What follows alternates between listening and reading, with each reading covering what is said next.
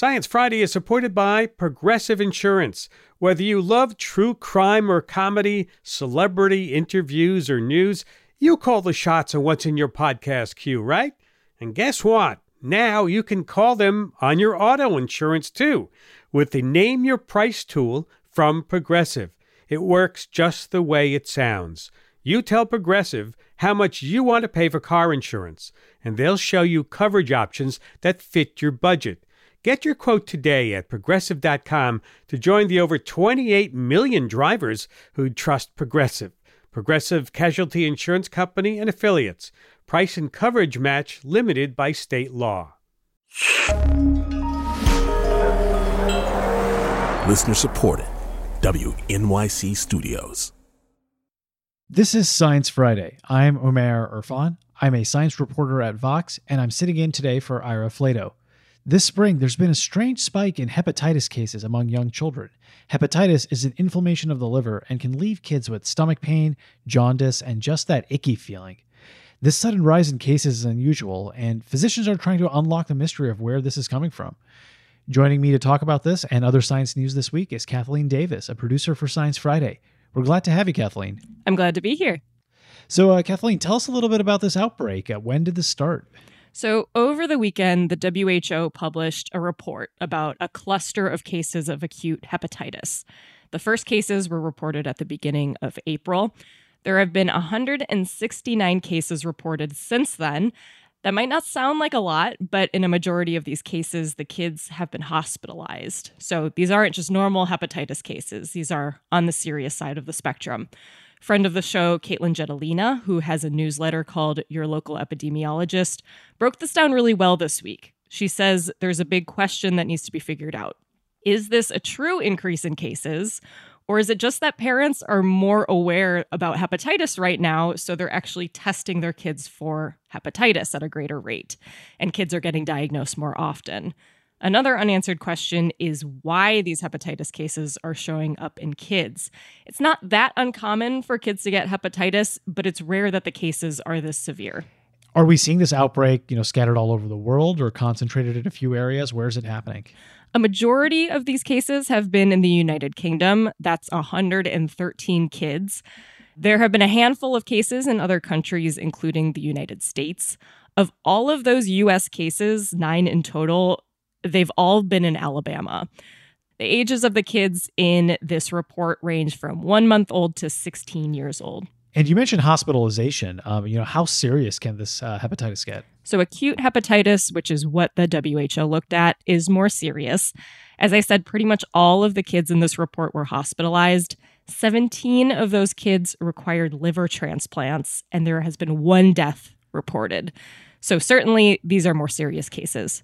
And you mentioned earlier, you know, we don't quite know where the spike is coming from, but do we have any inklings as to what might be at work here?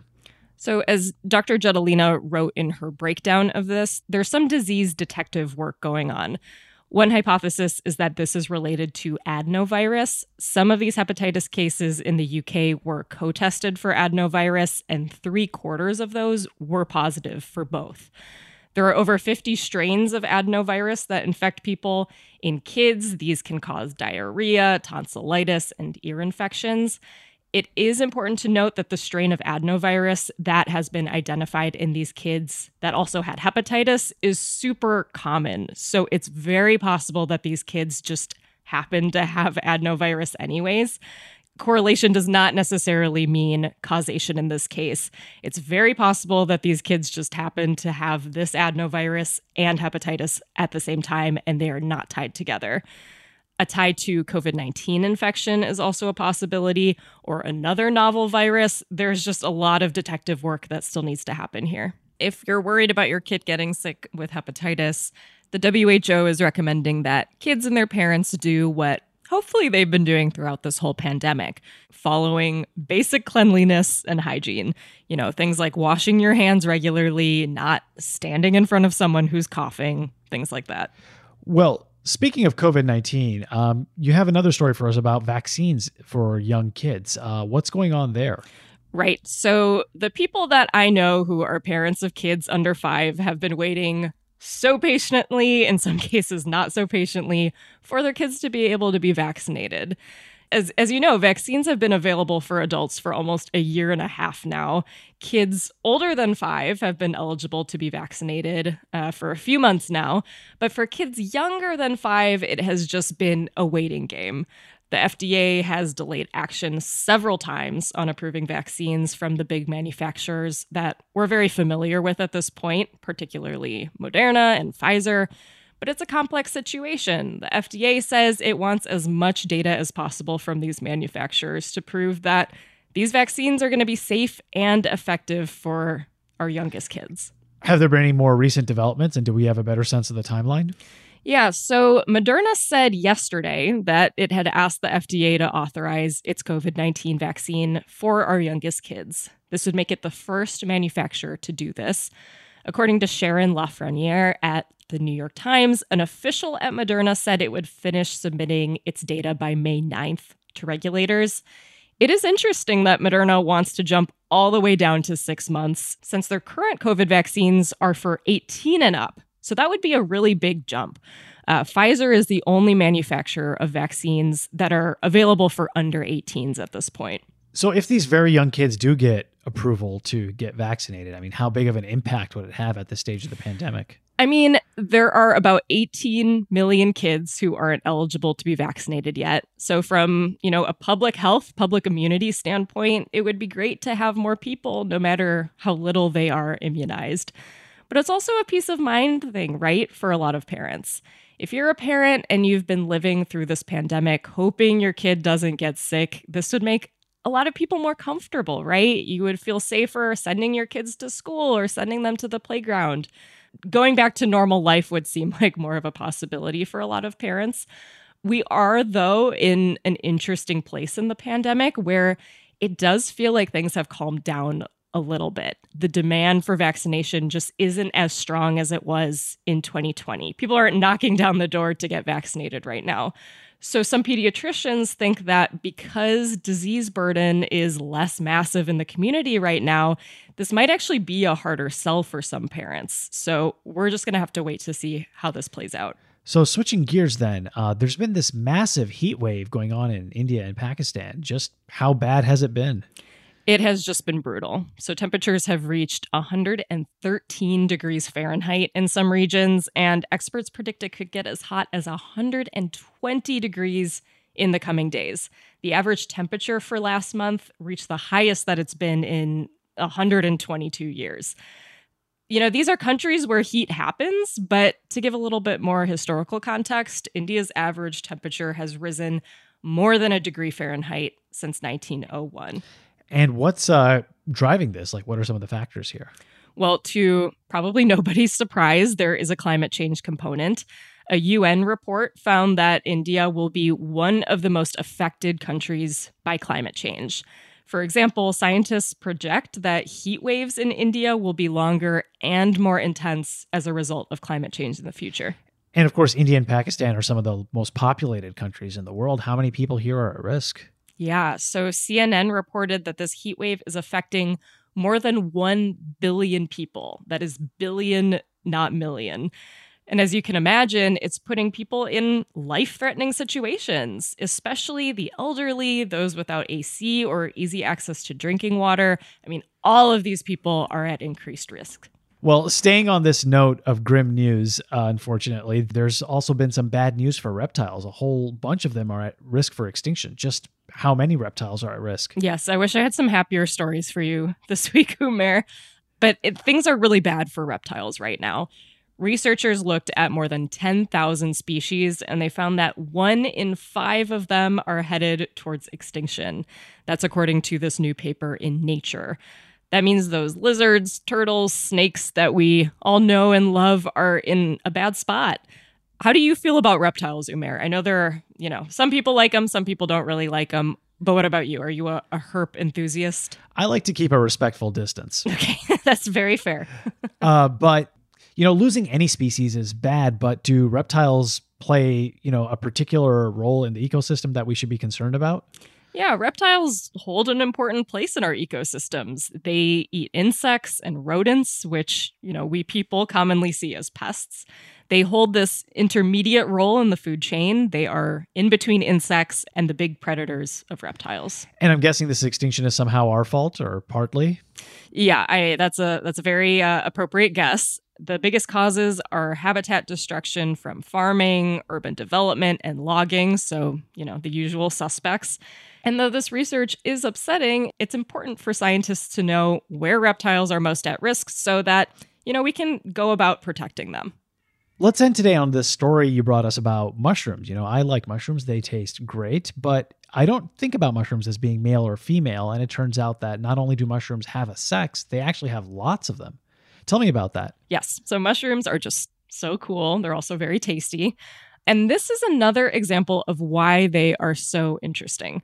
So, researchers reported in the journal PLOS Genetics that some species of fungi have thousands or even tens of thousands of biological sexes. This is really hard for me to wrap my head around. I am sure I'm not the only one. The way that these researchers found this out was with some really, really cutting edge genetic tools. They used these tools on a group of mushrooms called Trichaptum. These are pretty common mushrooms. You've probably seen them if you like to go on hikes or walks in the woods. They look like plates or flat shells, and they love to decompose dead wood, so you often find them on trees. So, from 180 specimens of Trichaptum mushrooms, they sequenced their genomes. And they found that there could be 17,550 different sexes possible for these mushrooms. So, what can we read into that, or what are the implications of that? I mean, it just shows that reproduction is really complex for mushrooms. It's not like people, they have their own thing going on. Having so many different possible variants of sexes means that it's more likely that if you are a mushroom, a neighboring mushroom will be reproductively compatible.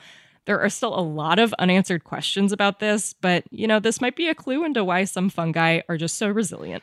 Mushroom Tinder must be wild. Yes, I'm sure it is just a, a wild place. That's all the time we have right now. I'd like to thank my guest, Kathleen Davis, producer for Science Friday. Thanks for being here. Thanks for having me. One more thing before the break. Last week on Earth Day, we shared many facts about this planet we call home. Among them, we said that the Earth is estimated to be 5.54 billion years old, give or take a few million years. Well, we were off by a whole billion. Our planet is actually 4.54 billion years old. Sorry, Earth, uh, we think you don't look a day over 2 billion. We have to take a quick break, and when we come back, COVID 19 disagreements between divorced parents has led to an influx of family court cases about vaccines and masking for kids. We'll talk about one family that went through this in Pennsylvania.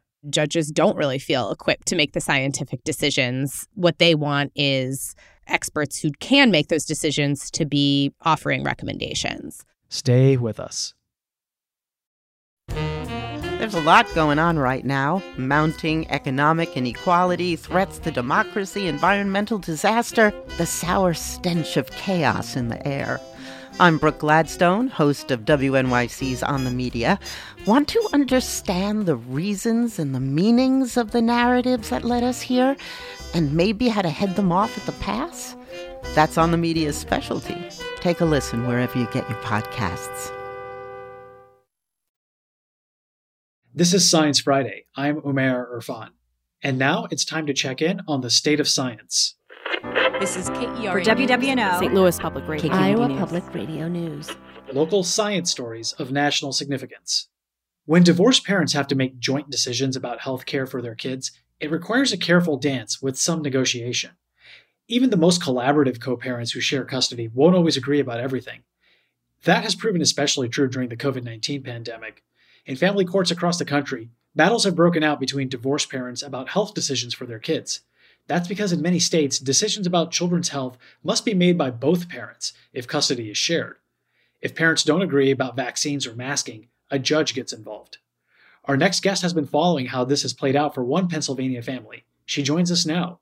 Nina Feldman is a journalist based in Philadelphia, Pennsylvania. She reported the story for radio station WHYY in Philadelphia.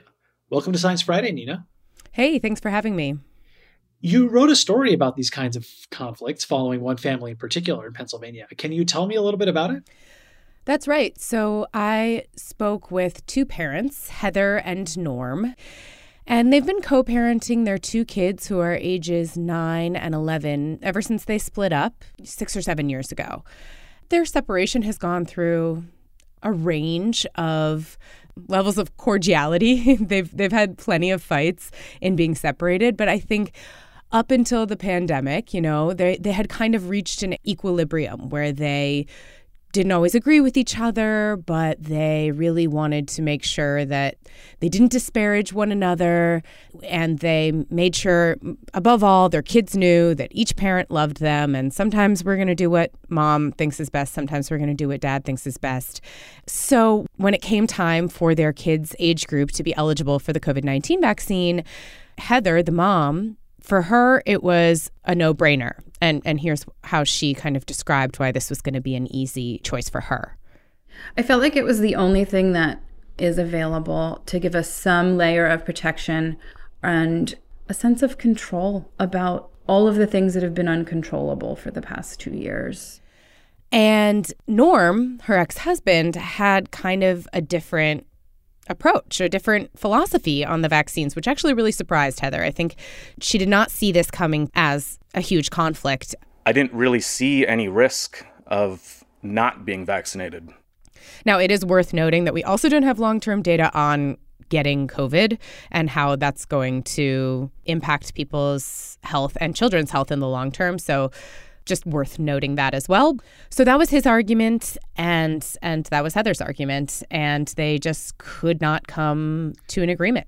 So has the number of cases like this in family court gone up during COVID? Yes. It's it's hard to quantify exactly, in part because family court cases are harder to get public records on than um, other cases since kids are involved. But all the lawyers I've talked to have said, you know, it was very rare before COVID to get vaccine related custody disputes. I talked to one lawyer in, in Bucks County who said she maybe saw one or two of these cases ever in her multi decade career. And now her office probably sees one of these cases a week. So it's exponential growth in, in the wake of, of the COVID vaccines.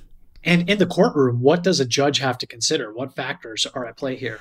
So the standard that a judge is looking out for in these cases is you know who, which parent is looking out for the best interest of the child. And so what attorneys told me you know a judge might be keeping an ear out for is evidence that a parent is in fact motivated by something other than that right? So maybe there's evidence presented that that parent was particularly vocal at a school board meeting eh, speaking out against mask wearing policies at school. That feels like it's coming from a more politically motivated place than deciding what is best for an individual child. So so things like that are what a judge is keeping an eye out for.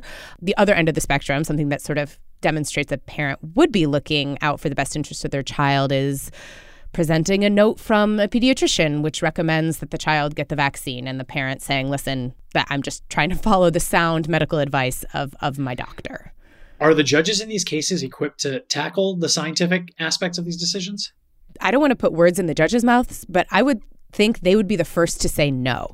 They are not trying to be in the business of diagnostics or you know reviewing necessarily the scientific evidence. What they want is they want that recommendation coming from the professionals, from the doctors. I think, you know, in most cases where you have a pediatrician recommending that the particular kids involved in the case get the vaccine, um, in most of those cases, you're going to see the decisions falling in favor of the parent who wants to vaccinate just because exactly what you said judges don't really feel equipped to make the scientific decisions. What they want is experts who can make those decisions to be offering recommendations. Then what did end up happening to the kids that you looked at? Ultimately, the judge did rule in favor of Heather, and Heather took the kids and got them vaccinated. That's a fascinating story. Thank you for telling us about it, Nina. Yeah, thanks so much for having me. Nina Feldman, journalist based in Philadelphia, Pennsylvania. She reported this story for public radio station WHYY in Philly. The COVID 19 pandemic has sparked an unprecedented era of global scientific collaboration. Just a few days after the SARS CoV 2 virus was isolated, its genomic sequence was posted online and accessible to researchers around the world. And scientists quickly went to work trying to understand this brand new pathogen and began to counter it with treatments and vaccines. Since then, scientists have continued uploading new sequences of the virus, identifying new variants, and zeroing in on some of its most concerning traits. But genetic sequences have their limits, and scientists also have to work with real viruses. Sometimes there's just no substitute for a specimen. And that's precisely where things get a lot more complicated. Joining me now to help us better understand this complex system of scientific virus sharing and why we need a better process is my guest. Dr. Amber Hartman Scholz is the head of science policy at the Leibniz Institute DSMZ, German collection of microorganisms and cell cultures based in Braunschweig, Germany. Dr. Scholz, welcome to Science Friday. Thank you, Umair. You did a great job with the word Braunschweig. That usually trips up American tongues. Well, I've lived in Germany briefly, so I had to pick that up a little bit. You're pro, yeah. Well, to begin with, I mean, why do we need whole viruses when we have genetic sequences and they're so easy to share around the world? It's funny you ask it that way. I think if you asked that question 10 or even less years ago, you would have asked it the other way around. You would have said, why do we need sequences when we have viruses? Um, because of course, for, you know, the last you know centuries when scientists do work they work with the biological material you work with the, the living stuff. So if we actually turn back to your question why do we need to have these viruses? There's at least a couple of, of, of examples why you'd want to have the real material. Number one is for a reference point right? Because you want to know this is the thing that caused the beginning of in the case of the covid pandemic that this is what caused the disaster right? This is sort of the starting point of this kind of living material. And it can very well be in, in science that there are things about that biological specimen that you don't uncover or realize until much later. Maybe it's something to do with the proteins or something to do with the physical specimen. Maybe it's something to do with um, the metabolites or proteins that are around there that actually give you information that you wouldn't otherwise have.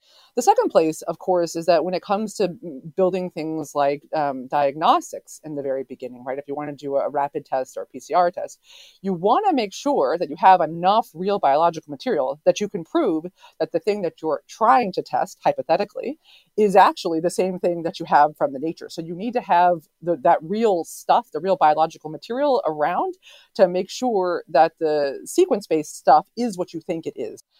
And of course, um, when it comes to vaccines and to any other types of development, of course, there are many stages along the way where you're going to do a great job having just that sequence data, which so sequence data, I should probably back up um, for those of you out there that aren't familiar with it. It basically tells us what are the instructions for making an organism. Then when I want to actually go to doing experimental manipulations, it's very sort of quickly in the development chain that I actually need to have that physical material to test out my hypothesis and make sure that I am doing what I think I can do based upon the inferences that I've made from the sequence data. You alluded to the fact that scientists have been sharing viruses longer than they've shared sequences. So, how yeah. does that actually happen now? Is there sort of a standard international process? Oh, I wish there was a standard international process.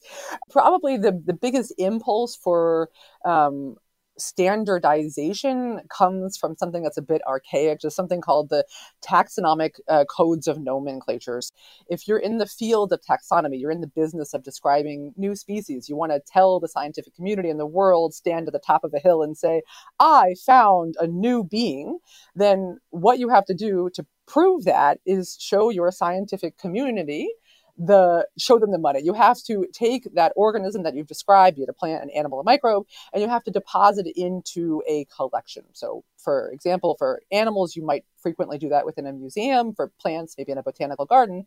And if you were doing it for microbes, you would often deposit it in a, a microbial culture collection, is what we call them, because the culture is the word, not culture like um, things that we enjoy, but cultures is actually that term of art for bacterial cultures or a viral culture, being able to grow it up in the laboratory. It turns out that as with many different types of fields of science, the individual subdisciplines also have their own uh, culture. And in this time, I mean it actually in the how we interact with each other type of sense. They actually have different ways of doing these things. And in particular, in the field of medicine and public health and urgent response, because of the need to distribute rapidly in the cases of a public health emergency, actually, they don't even usually have time to do formal descriptions. So they basically just put it in a box and ship it to the people that they think might know something about this thing, right? And so you end up having highly specialized let's call them closed or private collections because you look under the microscope and you say ah this might be you know a flavivirus or whatever.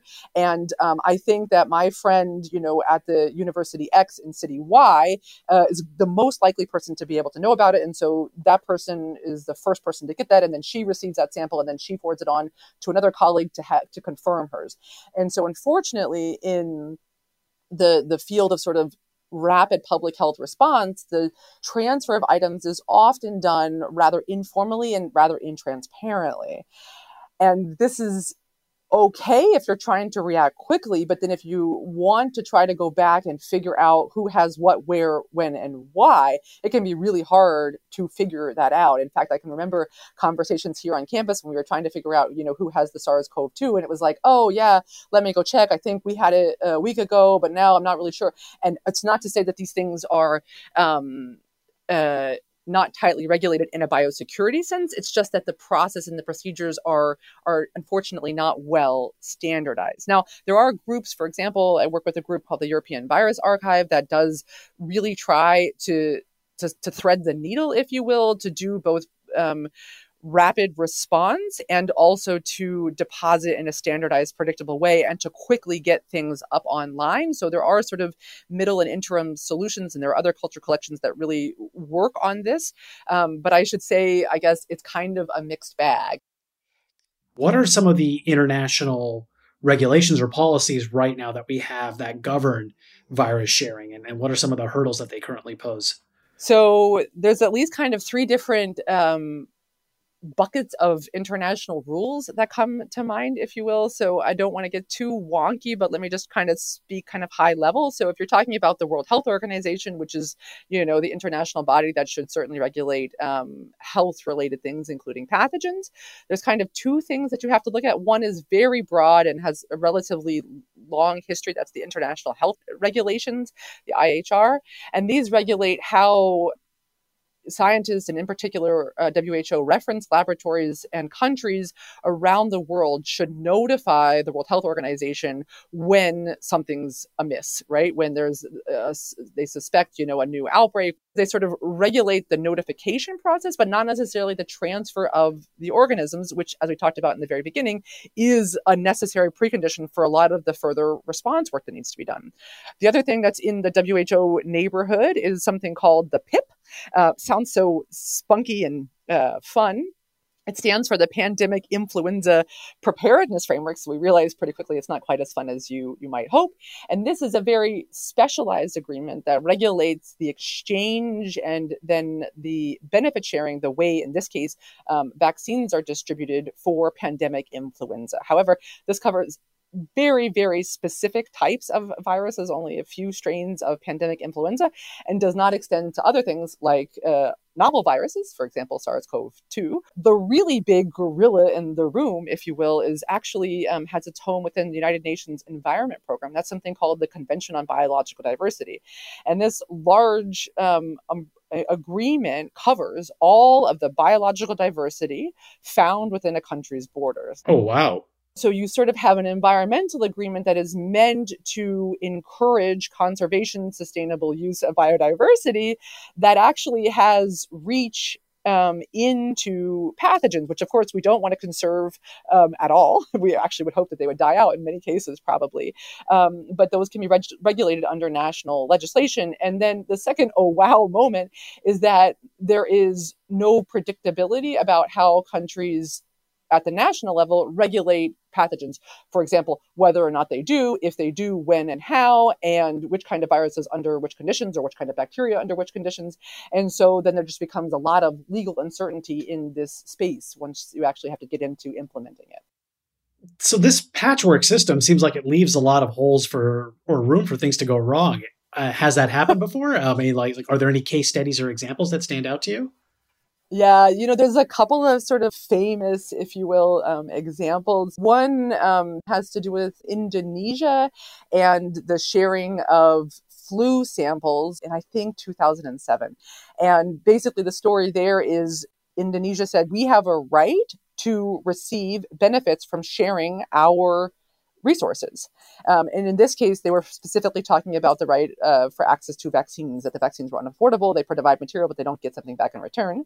In that specific year, the vaccine development um, for the flu vaccine didn't include quite the right amount of biological diversity of the flu samples that year, in, in part because of the withholding of the Indonesian samples, which meant that the efficacy of the, vac- the flu vaccine that came out of that particular batch or lot that year was not as good as one might have hoped it could have been. On the other hand, um, it actually leads, if you kind of look at the domino effect of discussions then after that, it leads to the PIP framework, which actually standardizes it and has the very positive effect that then the distribution of vaccines around the world, including for Indonesia, become much more transparent when it comes to flu. We have to take a quick break, and when we come back, I'll continue my conversation about the complexities of sharing virus specimens around the world and how politics are shaping how research is done. Stay with us. This is Science Friday. I'm Umair Irfan. If you're just joining us, we're continuing our conversation about the complexities of sharing viruses across international boundaries for scientific research. I'm speaking with Amber Hartman Scholz, head of science policy at the Leibniz Institute DSMZ, German collection of microorganisms and cell cultures based in Braunschweig, Germany. And another example of this patchwork international virus sharing system that comes to mind is what happened with the diagnostic test for the Zika virus outbreak that was happening in Brazil a few years ago. What happened there? In South America, particularly in Brazil, there were also both logistical but also legal challenges to getting the viral samples out of Brazil. But like with most infectious diseases, it quickly left Brazil and patients wound up in many different countries where the logistics and the legal situation was not as challenging as it was in Brazil. And so a very um, early diagnostic kit was made using Zika samples that did not come from Brazil. And what we actually learned after the fact with that was that the um, diagnostic kits had an unfortunately high false positive rate, uh, which means people were told you have Zika when they actually didn't. Now you might think, okay, well, better that a diagnostic kit turns out that way, right? Better to be told you have a virus when you actually don't than the other way that it doesn't detect enough. But actually, that's not true. It's really important to have reliable positives and negatives because remember what Zika does. Zika causes microencephaly in fetuses. So there were pregnant women that took this diagnostic kit and then thought their babies would have microencephaly and not survive or be severely handicapped and chose to have an abortion because of their Zika virus results. And so these can have very real human outcomes, even though we're talking about relatively techie scientific kinds of things. Then, given those stakes, say you have the ear of every health minister in the world, what's on your wish list then? How can we be sharing viruses and pathogens better? Or what are some of the things that we could get started on right away? Oh man, if I had a nickel for every time somebody asked me that, no, no, nobody's asking me that. these are these are you know questions that get solved um, a lot of my pay grade, but we do what we can in academia to sort of put new ideas forward. I mean, the number one thing that you'd want to do is you would want to standardize things. I mean, standardization is super boring, but yet this is what you need to do in this space so that you can react quickly because it is only when you have the system set up, ready to go, that you can easily react. I mean, think about it. What do I tell my kids in the morning? Lay your clothes out the night before so that you can get dressed quickly in the morning because we're always late, right? And it's the same thing when you're responding to a global pandemic. Like, have the forms, the documents, the procedures standardized, formalized, ready to go before the next one hits. Number two has to sort of B, agree that pathogens are not like rhinoceroses or pandas or orchids. It, it, needs to have a special way of handling things. Um, and then number three, we have to establish solid and strong infrastructures that allow for the proper, predictable, transparent handling of the viral material as well as the molecular and metadata associated with those things. And it really should be not centralized in a single place in the world. It has to be distributed, fair, and equitable. And then belonging to that package of things, we have to be just, fair, and equitable. We have to really think about if we've standardized, if we are getting access to the, the viruses from the world and we are working in a collaborative way, then when it comes time to save lives, protect public health, we cannot then be nationalistic. Then we must, we are, I think, morally compelled to then equitably share diagnostics and perhaps most importantly when we're talking about viruses vaccines the public health measures that we need to protect everybody. And if we look back at this last pandemic you know it was a bit of a free for all when it came to sharing the resources and it was certainly a free for all when it came to distributing the vaccines. And i think all of that um, ties together in thinking about what are the right ways to be prepared ready standardized and then ready to share fairly and equitably with the whole world that's all the time we have. I'd like to thank my guest. Amber Hartman Scholz is the head of science policy at the Leibniz Institute DSMZ German collection of microorganisms and cell cultures based in Braunschweig, Germany. Hey, thank you, Umair. I appreciate your interest and your time. Take care. We've just been talking about the need to develop a better system to share viruses to improve our grasp of the science and to contain pandemics. But science isn't the only factor here. Global politics are also shaping our responses to diseases. What happens if countries are not on the friendliest terms with each other, or if they aren't up to the same safety standards? Could viruses be misused or mishandled, potentially escaping containment? There are some historical examples that could be instructive. And while the COVID 19 pandemic spurred cooperation between scientists, we've seen some governments downplay or mislead the world about the state of the pandemic. Does misinformation pose a threat, and can we prevent it? Joining me now is my guest, Gigi Gronvall. She is a senior scholar at the Johns Hopkins Center for Health Security based in Baltimore, Maryland. Dr. Gronvall, welcome to Science Friday. Thank you for having me. My pleasure. So, just kind of to begin with, how important is it to get everyone on the same page when it comes to these best practices and security around these kinds of pathogens? It's it's important but it's a it's a task that never ends so just like education you know there's always new people to educate and train you have to have programs in place where you're training people where you're continuing to uh, provide um, information and equipment to, so that people who work in laboratories can protect themselves and can do work safely and uh, work on the international level to make sure that you know WHO can uh, give the best guidance that it can. So then what are the threats or the risks that we have to be concerned about, you know, potentially for bad actors or for people who are maybe mishandling some of these dangerous pathogens? Uh, what are some of the risks to actually be concerned about and how likely are some of these prospects?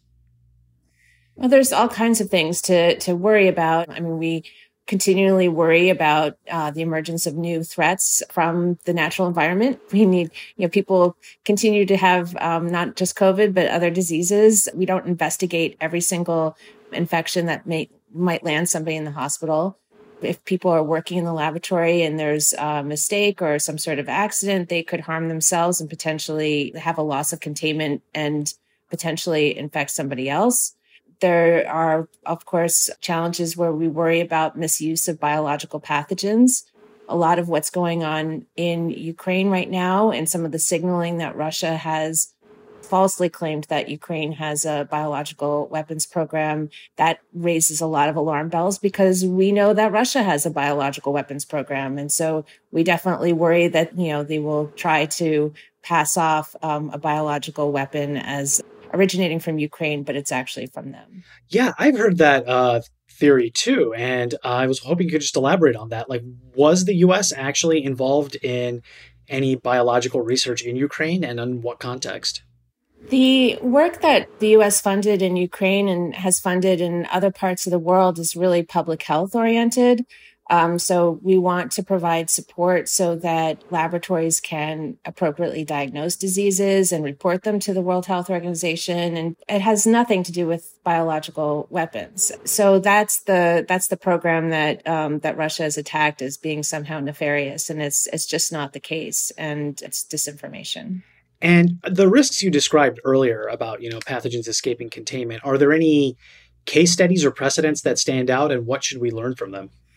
There have definitely been incidents where there's been a mistake in the lab. If you work with a pathogen that you know has the potential to uh, to cause an infection and be contagious, there are lots of different things that you're supposed to be doing so that even if there's one step where you have a loss of containment, um, there are many other um, ways that you know you're that it's not going to affect the person working in the lab who really does not want to catch their experiment and and potentially infect other people. In the movies, you see people wearing the like the spacesuit sort of protection. That's all there to try to prevent any infections from uh, in the person who's doing the work, so that they can work safely.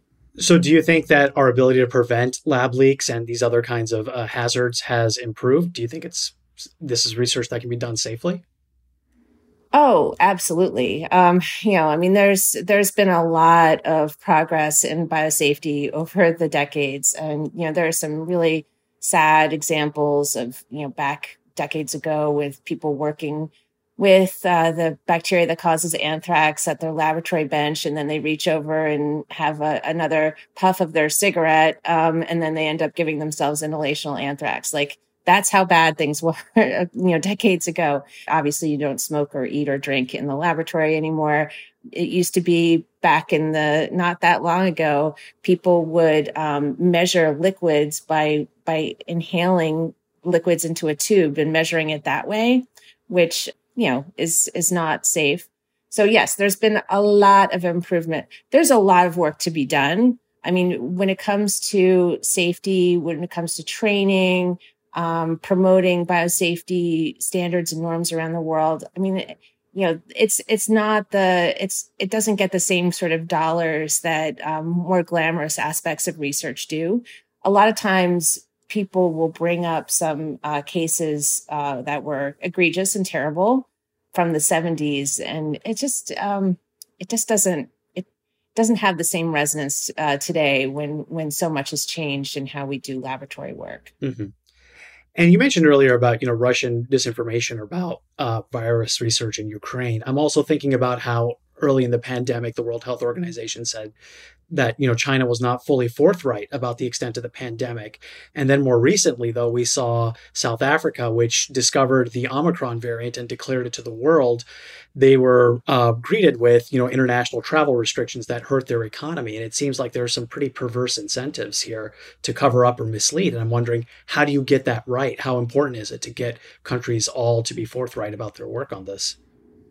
Absolutely. So, what happened in South Africa was really counterproductive for future events. So, why would a country say, oh, well, we discovered this terrible virus, we should all take precautions? If that, um, by announcing that, that means that everything shuts down and there's, and it's extremely punitive. That's why we have the international health regulations. That's why there are agreements in place before so that, um, that we can concentrate on actually limiting the transmission of disease and not singling out um, one or you know one country a political goal versus an actual public health or scientific goal. So yeah it's uh, that was definitely the wrong way to go. And uh, i hope that next time we do better because that in that specific instance they announced the that they found omicron. And the us had not found omicron. So for a little while um, people were thinking oh well maybe this travel uh, ban was a good idea um, but it turns out we just hadn't analyzed those samples. There was a backlog. So yeah, I mean the by the time the, the U.S. imposed these measures on South Africa, Omicron was already spreading here. So it's important that we get get it much much more right next time. I'm Umair Irfan, and this is Science Friday from WNYC Studios. And part of the equation here is not just how governments talk to each other, but how scientists talk to the public. I'm wondering how do you have any best practices for how to communicate with the general public about how scientists are doing this kind of high risk research and how can they reassure people that everything is under control? Yeah, I think there's a lot of problems when it comes to communication. Um, I think, first of all, people need to understand why the scientists are doing this. This is not something that people are doing uh, just for the heck of it. I mean, it's really important. We would not have the vaccines that we have for SARS CoV 2 if we hadn't had the research on other pathogens like MERS and SARS back in 2003 we we would just not be in the same position where a year after discovery we're vaccinating, protecting, and saving so many lives. So I think we can do better than what we did this time, and we can do it safely.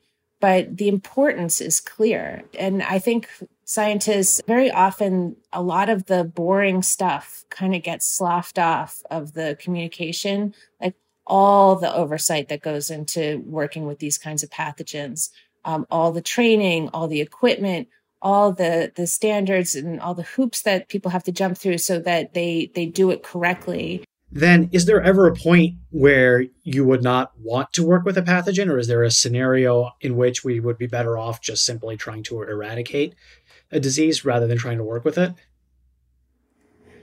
Eradication is is tricky. There's so far only been one human pathogen that we've successfully eradicated, and that's smallpox. I actually do think we should stop all research with uh, with that particular virus, and and we should uh, you know throw it in some bleach and be done with it. There's a long controversy over whether or not we uh, should hold on to the samples of, of smallpox that left over from the eradication campaign. Um, so I, I would say for that pathogen, sure. But other things that are out there in the world, we do not know when they're going to uh, come out and bite us. And the circumstances that led to COVID, which now it's, um, I mean, almost certainly it was a natural emergence that came through um, wildlife markets um, in Wuhan. That those circumstances where where you have illegal and uh, legal wildlife trade inappropriate land use, encroaching on animal habitats, much more mixing of stressed out bat populations in contact with humans. All those conditions are still kind of going to be with us for some time and uh, we're not really addressing. So it's going to be very important that we do what we can to learn about these diseases, to do what we can to make vaccines and drugs so that we're not here in a few more years. That's all the time we have. I want to thank my guest, Gigi Gronvall. She is a senior scholar at the Johns Hopkins Center for Health Security based in Baltimore, Maryland. Thank you so much for having me. To end this hour, Sci Fi's trivia host Diana Montano joins us for a quick science fact for your everyday life. Hey, thanks, Umair. I've got a trivia question for everyone today. I'll read the question and give you a few moments before you get the answer. Here we go. Cephalopods use ink for a lot of different purposes. What is the scientific term for when a squid creates a decoy to distract predators by creating a mucousy ink cloud that holds its shape underwater for longer? Time's up! This mucousy ink blot is called a pseudomorph, from the Greek words for false shape. If you share our octopus obsession, get ready for Cephalopod Week coming up this summer. And if you'd like a first chance at tickets to our events in, you guessed it, eight major cities, find out more at sciencefriday.com slash squid. Thanks, Diana. Here's Kyle Marian Viterbo with some folks who helped make the show happen. Annie Nero is our individual giving manager. John Dankosky is our director of news and audio. Daniel Peter Schmidt is our digital producer. And I'm community manager Kyle Marian Viterbo. Thanks for listening. Thanks, Kyle. BJ Leiderman composed our theme music. If you missed any part of this program or would like to hear it again, subscribe to our podcast or ask your speaker to play Science Friday. You can email us too. The address is scifry at sciencefriday.com. I'm Umair Irfan. Have a great weekend.